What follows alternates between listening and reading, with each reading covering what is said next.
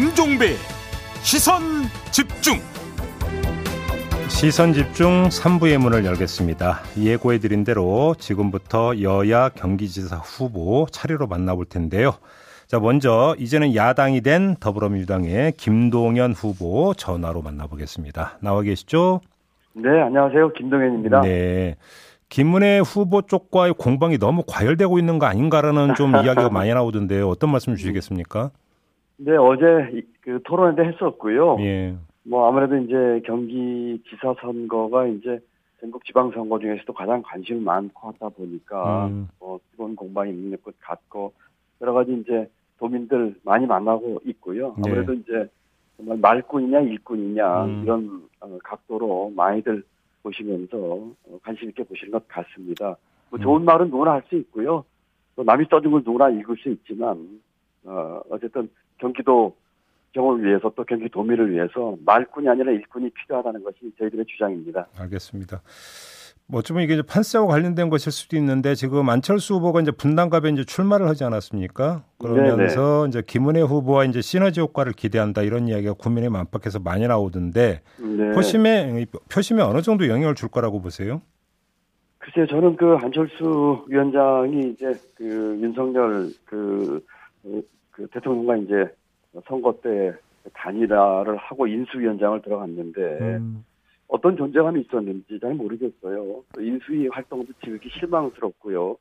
뭐 용산 이전이나 뭐 이런 문제로 어, 좀 덧치를 했는데 네. 그래서 우리 그 분당 갑 그 시민들이 보실 적에 이 음. 보궐선거에 나오는 거 어떻게 해석할지 네. 저희 이제 김병관 후보라고 아주 힘을 굉장히 잘하시는 네. 전직 의원이 나오셨으면 음, 김 후보는 그런 얘기를 하시더라고요. 이 떴다방 안철수 후보 어, 아니냐 또 철수하는 거 아니냐 뭐 이런 얘기를 하던데 음. 저는 뭐 이렇게 큰 영향이 있, 있을 거라고 보지 않고 있습니다. 아 그렇게 보시는 거고요. 네. 그럼 반면에 지금 이재명 고문은 인천 계양을 이제 국회의원 보궐선거에 출마를 하지 않았습니까?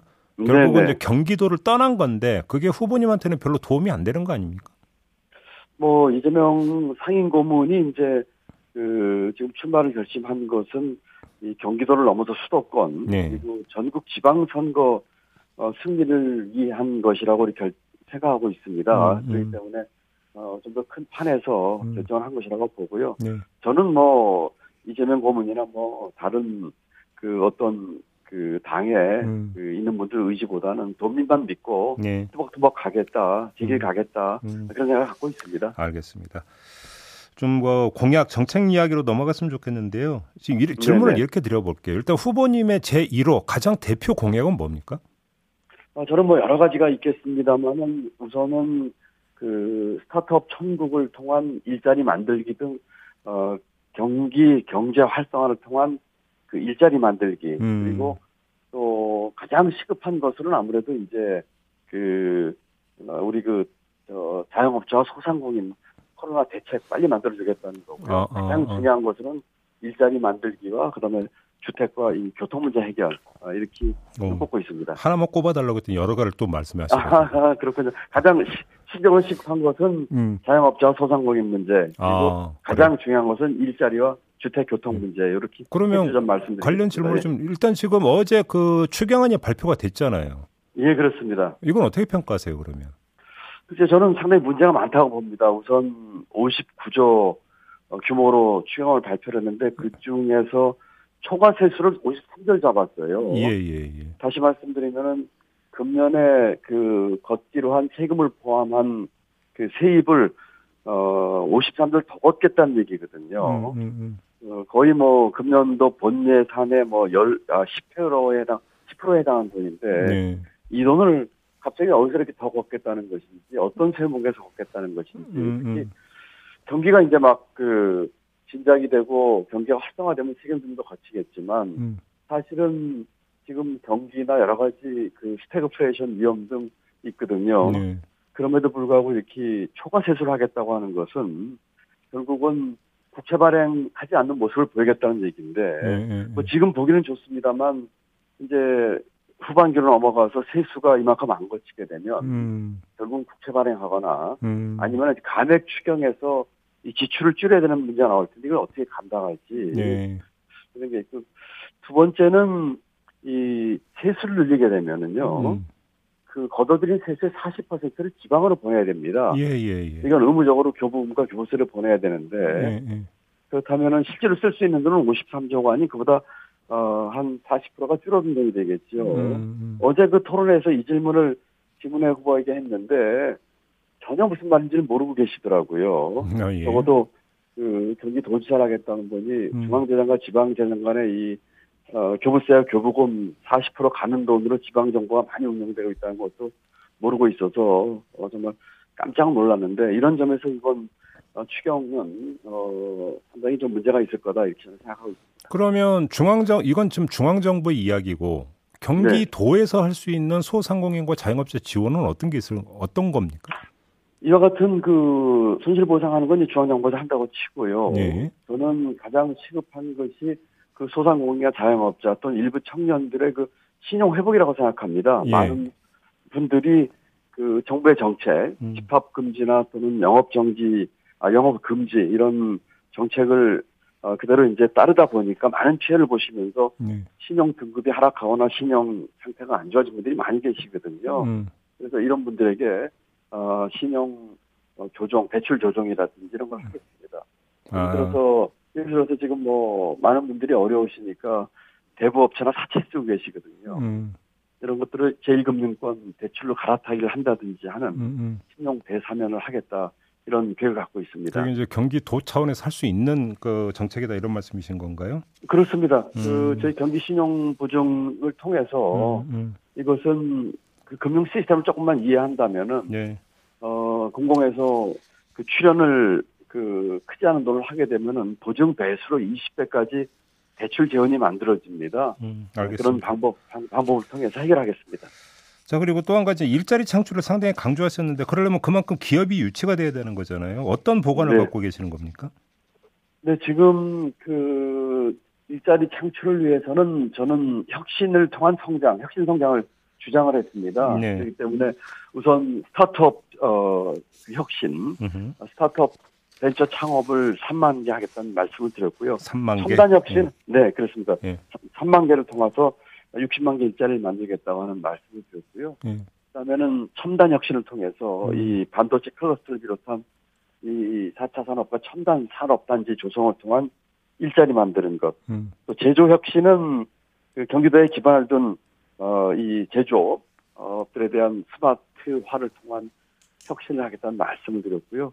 또 녹색 혁신은 이제 친환경과 이 기후변화에 대비하는 식의 산업과 기업 유치를 통해서 일자리 만들도록 계획을 갖고 있습니다. 근데 지금 고 후보님께서 뭐 기업 3만 개 이런 언급을 하시는데 조금 전에 또 이제 그 추경 이야기라면서 스태그플레이션 등 이제 앞으로의 경기가 이제 불투명하다라는 말씀을 두- 그러니까 주셨는데 이 두 가지가 조화를 이룰 수 있는 겁니까? 네, 그럼요. 지금 이 우리 청년들이 됐든 도민들이 됐든 어 자기가 하고 싶은 일과 비즈니스에 대해서 이 많은 창업이 일어나도록 하려고 하는 것이 제 계획이고 제가 뭐 경제부총리 때도 혁신 성장 추진하면서 가장 앞서였던 일이거든요. 네. 이것들은 저희가 그 스타트업 천국 도를 만들겠다 이런 생태계를 만들겠습니다. 음. 예를 들어서 이 개별 대한 지원이 아니고요. 음.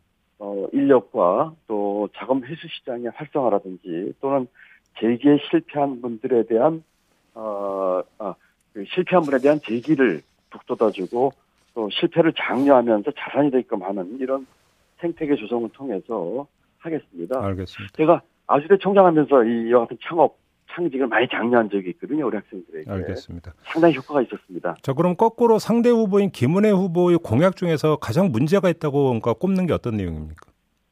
지금 뭐 여러 가지 그 우선은 어, GTX 그 연장과 신설에 대해서 지금 인수위에서 그 신설과 연장에 대해서 네. 어, 공약을 파기하는 듯한 얘기 나온 것들 네. 또 신도시 관련해서도 어 장기 검토 과제라고 했다고 하는 것들 예. 등등 포함해서 그 지금 뭐 당선자나 또는 인수위에 이렇게 그 크게 의존하는 천수답 도정을 음. 하고 있다는 것이 큰 문제인데 음. 문제는 이제 어, 신정부에서 그와 같은 공약들을 자꾸 파기하는 문제가 나와서 엇박자가 나오고 있다. 네. 그리고 이 너무나 이 그 당선자 바jet 가능에 붙잡아서 하겠다는 등 음. 이 천수답 이 비가 와야지 농사 지을 수 있는 음. 작은 규모의 논술이 되겠죠. 음. 이런 도정을 펴는 것들이 저는 아, 큰 문제가 될 거라고 생각하고 있습니다. 예를 들어서 일기 신도시 같은 경우는 지금 뭐 장기 검토 과제라는 이야기가 잠깐 나오긴 했지만 그 다음에 다시 또 이제 원래 계획대로 추진한다는 이야기가 인수에서 나오지 않았었습니까?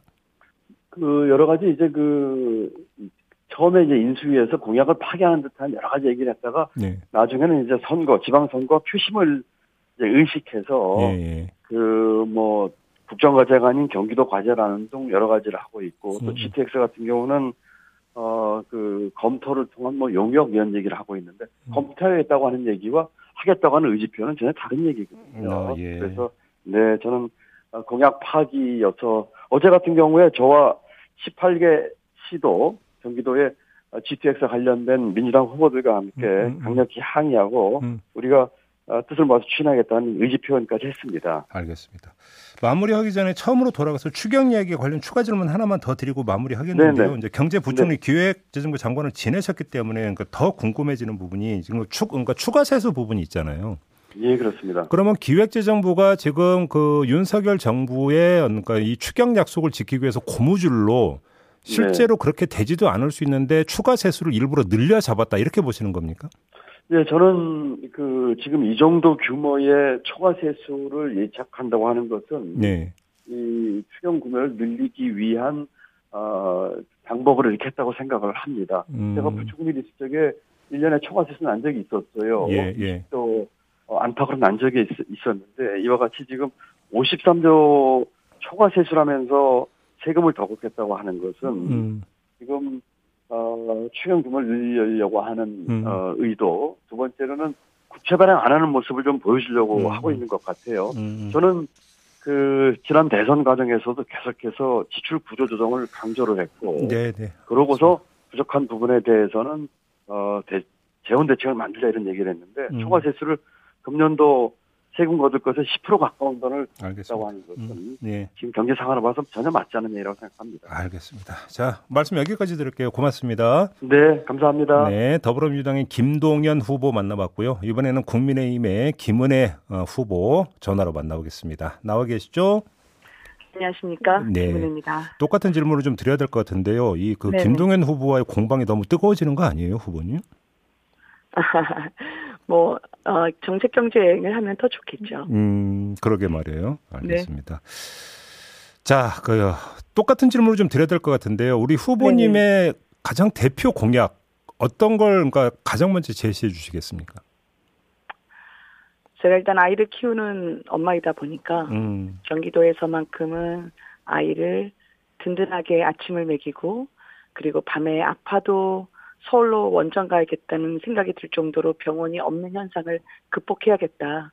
그래서 경기도의 모든 초등학교 학생들에게 음. 아, 아침 무상급식을 제공하는 것과요. 어, 24시간 어린이 병원 그리고 교통과 주거는 두말할 할것 없이 또 소개드릴 기회가 있을 것 같습니다. 음, 그리고 이제 저희가 그 공시가격으로 5억이면 시가로는 한 8억 7천, 예. 약 9억 정도 됩니다. 음, 아 그곳에 거주하시는 주민분들의 재산세를 음, 아, 100% 1가구 2주택에 한해서 어허. 100% 감면하겠다 라는 그런 공약을 드리고 있습니다. 역시 그 김동연 후보님과 똑같이 하나만 꼽아달라고 했더니 여러 가지 말씀해 주시네요, 후보님도. 경기도민이 너무 그동안 많이 참아오셔가지고요. 예, 예, 알겠습니다. 풀어야 될 게 한두 개가 아니에요. 어, 지금 아침 무상급식을 말씀하시는 거예요. 그러면 그 학교에서 아침도 그러니까 급식을 한다 이 구상인가요, 그러면? 네, 그렇습니다. 오. 그러니까 저희가 조사를 해보니까 음, 경기도에서는 초등학교 학생들의 17% 어, 12만 명 정도 되는 학생들이 아침을 제대로 못 먹고 학교에 오더라고요. 어, 그래서 어, 이런 부분만큼은 저희가 다른 것보다 우리 아이들이 든든하게 시작할 수 있게 예. 제가 교육부 또 교육청과 같이 음. 협의를 할수 있는 부분도 있고요. 어허. 그리고 재정적으로는 저희가 보탬이 돼드려야 됩니다. 아, 그 이제 이런 구상은 결국 이제 경기도에 거주하시는 분들은 서울로 출퇴근하는 분들이 많고 네네. 또 거기 그뭐 그거에는 뭐그 저기 뭐 아빠 엄마 그러니까 막론하고 서울로 출퇴근하는 분들이 많다라는 이런 현실적 고려해서 지금 나온 구상이다 이렇게 이해를 하면 되는 겁니까? 네, 뭐 출퇴근 다 지금 사실 저희가 퇴근하려고 해도 경기도에서는 저녁이 없습니다. 음. 왜냐하면 일은 좀 오후나 낮에 퇴근한다 해도 밤에 도착하는 음. 그런 교통 상황도 감안돼 있고요. 예. 또 어려운 형편의 분들이나 또 경기도에 많은 그 아이를 키우시는 음. 학부모님들의 음. 어, 좀 형편도 고려하면서 여러 학부모님들을 만나고 결정한 예. 사안입니다. 알겠습니다. 지금 재산세 100% 감면을 하면 지금 네. 그 자치단체의 그 재정이 지금 그 펑크가 나는 거 아닙니까? 이게 이제 재산세가 시군세거든요. 예. 그렇기 때문에 시군세에 대해서는 저희가 그 재정을 같이 보존을 해드리겠다. 어. 이게 세계 잉여금 같은 게 경기도에서는 1조에서 2조 정도 매년 나오고 있습니다. 어. 그리고 어, 예산을 어떻게든 떼우기 위해서 보도블록 갈아엎는 거 음. 그런 거 안 하면서 불효불급한 세수 그리고 지출을 저희가 조정하면 되고요. 음. 또 어차피 제가 여당 후보이기 때문에 음. 정부로부터 저희가 협력을 받을 수 있는 부분이 충분히 있습니다. 네. 그래서 약 5천억 원 정도 저희가 이 부분에 대한 보전을 약속을 드리고 있습니다. 아, 그러면 그 재산세를 감면해 주면 거기서 나오는 세수 결손이 한 5천억 정도 됩니까? 초- 총량이? 네, 저희 축에는 그렇습니다. 아, 그래요. 네. 이제 그거를 경기 도비에서 이제 그 기초단체에 지원을 해 준다 이런 구상이라는 거고요. 예, 도비뿐만 아니라 예. 저희가 정부로부터도 협력을 받아낼 수 있고요. 예. 이렇게 되면 약 한 420만 320만 가구 정도 음. 아, 그리고 가장 많은 그 권역은 27만 원에서 그리고 최고 42만 원까지 음. 재산세 경감 효과가 있을 것으로 보입니다. 그래요. 알겠습니다. 조금 전에 김동연 후보에게 우리 네네. 후보님의 공약 가운데 가장 큰 문제라고 보는 게 뭐냐 이렇게 질문을 드렸더니 이 천수답 정책 이걸 꼽아 네. 주시는데 어떤 말씀 주시겠습니까? 어, 저, 저는요, 예. 경기도는 경기도만으로 발전이 안 되는데, 음. 얼마 전에 소상공인, 어, 코로나 손실 보상금도 네. 제가 정부에서 못하면 저라도 도비 들여서 600만 원 균등 지급해드리겠다고 했거든요. 어. 그리고 며칠 지나지 않아서 당정 협의를 통해서 600만 원 균등 지급이 정책으로 확정이 됐습니다. 네, 네. 그리고 일기 신도시 재건축 문제도 제가 특별법을 제정했었거든요. 음. 그런데 당시에 민주당 의원분들이 반대해서 음. 좌초될 뻔했습니다. 음. 이 부분은 정부가 결심을 하고 의지를 갖고 추진해야 될 사안인데 음. 얼마 전에 대통령실과 인수위에서 코로나 어 600만 원 이어서 일기 신도시 재건축도 확정을 했습니다. 음. 저는 이런 것이 어 윤심이라고 한다면 예. 100번이라도 끌어올려고 합니다. 경기도민에게 보탬이 되는 것, 음. 그것을 어, 자기 정치를 위해서 우아하게 새 정부의 발목을 잡고 정치 교체한다고 반대를 하면 저는 경기도민에게 올 수 있는 음. 인사와 예산권이 제한되면서 음. 오히려 피해만 국민들께 또 도민들께 드릴 거라고 생각합니다. 알겠습니다. 그럼 똑같은 질문을 드리겠는데요. 그러면 네. 우리 후보님께서는 상대인 김동연 후보의 공약 중에서 가장 큰 문제가 있다고 보는 게 어떤 거예요? 저는 제가 그동안 이제 경기도에서 했던 네. 많은 기본소득이 있었지만 예. 어려운 분들에게 더 두텁고 촘촘하게 가야 된다고 생각하거든요. 예, 예. 그래서 청년 기본소득이라는 이름으로 음. 평균 월 8만 원 정도의 식당에서 밥을 사 먹는 정도의 기본소득이 아니라 음. 그분들이 자립할 수 있도록 300만 원을 드리고 예. 이것이 임대 보증금까지 포함해서 실질적인 보탬이 되도록 하겠다라고 음. 하는 공약을 드린 바가 있습니다. 예. 근데 얼마 전에 김동연 후보님 들어보니까 어 재산세 20% 감면해 주겠다고 하시는데 음. 이렇게 되면 수십억, 수백억 집을 가지신 분들에게도 재산세 감면하겠다는 겁니다. 음. 왜 부자 감세를 하시는지 모르겠어요. 음. 정말 어려운 분들 도와드려야 되는 거 아닐까요? 음. 기본소득을 하시겠다고 하시면서 음. 정말 초부자까지 재산세를 감면하겠다고 나오신 것은 네. 정책의 일관성이 없거나 아니면 초조함에 발로거나 음. 둘 중에 하나라고 생각합니다. 알겠습니다. 좀 정치적인 측면도 좀 질문을 같이 드려야 될 것 같은데요. 이제 안철수 위원장이 분당 갑에 출마를 하지 않았습니까? 네네. 바로 이제 그 우리 후보님 지역구였던 곳이잖아요. 네네. 이거 어, 어떻게 전망하세요? 당선은 뭐 거의 확실하다 이렇게 보시는 겁니까? 아이, 선거라는 건 모릅니다. 네. 그거는 끝까지 음, 그 주민분들께 음. 저희가 겸손하게 다가서야 되고요. 음, 다만 이제 안철수 위원장이 그동안 이제 실리콘밸리로 불리는 판교 테크노밸리에서 어, 산 증인과 같은 역할을 했기 때문에 네. 대한민국 혁신의 심장이라고 하는 음, 음, 이 분당 판교에서 음. 좋은 역할을 하실 거라 믿고 저도 도울 생각입니다. 아무튼 근데 그 우리 후보님의 경기도지사 선거에 안철수 위원장의 분당갑 출마가 일정하게 도움이 되는 시너지 효과가 발생할 거라고 보세요? 아 그럼요. 음, 이 어떤 부분은? 예, 예. 어 김동연 어, 후보 그다음에 이재명 지사와 달리 음, 저희는 경기 도민에 집중을 합니다. 네.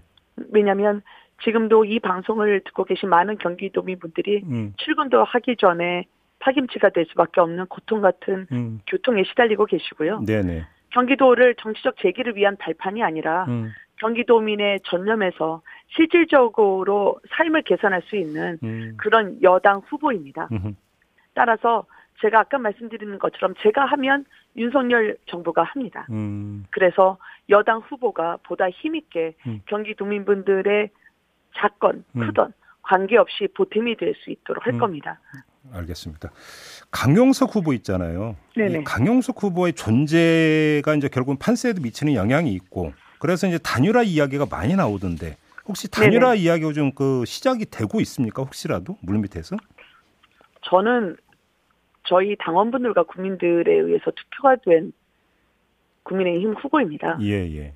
그래서 제가 어 당력전 혹은 저희 유불리를 위해서 음. 이 같은 논의에 대해서는 말씀을 드리는 게 어, 도의가 아니라고 생각합니다.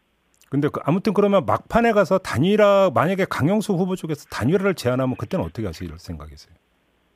어, 미리 저는 상정을 하거나 예. 예상을 하면서 예. 그렇게 임하고 있지는 않습니다. 그러면 예를 들어서 만약에 강영석 후보가 완주로 한다 하더라도 승리를 그 낙관을 하시는 겁니까, 후보님?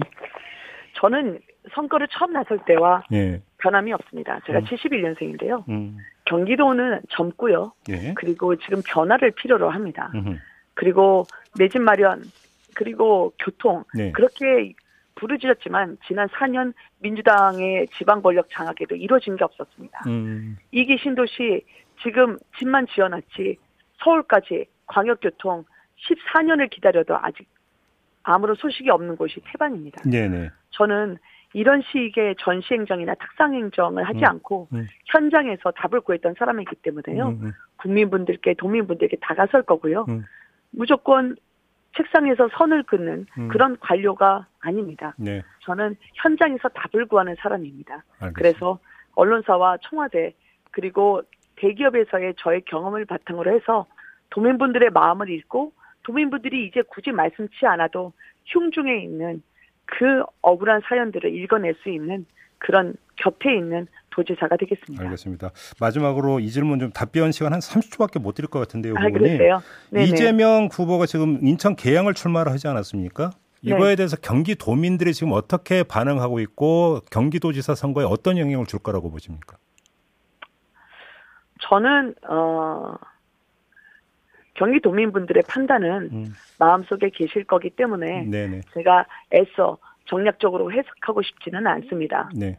어, 그렇지만 어, 김동연 후보가 계승하겠다고 하는 분이 음. 인천에 가 있고 또 김동연 후보가 과거에는 이재명 후보에 대해서 알겠습니다. 음. 일머리가 없다고 하다가 음. 갑자기 일머리가 있다고 어제 말을 바꾸시더라고요. 알겠습니다. 네, 그런 표변하면은 음. 경기도민분들의 신뢰가 따라가지 않을 거라 생각합니다. 알겠습니다. 마무리할게요. 고맙습니다, 후보님. 감사합니다. 네, 김은혜 네. 국민의힘 후보였습니다. 네, 시선 집중 본방 마무리하고 저는 유튜브 연장 방송으로 이어가겠습니다. 고맙습니다.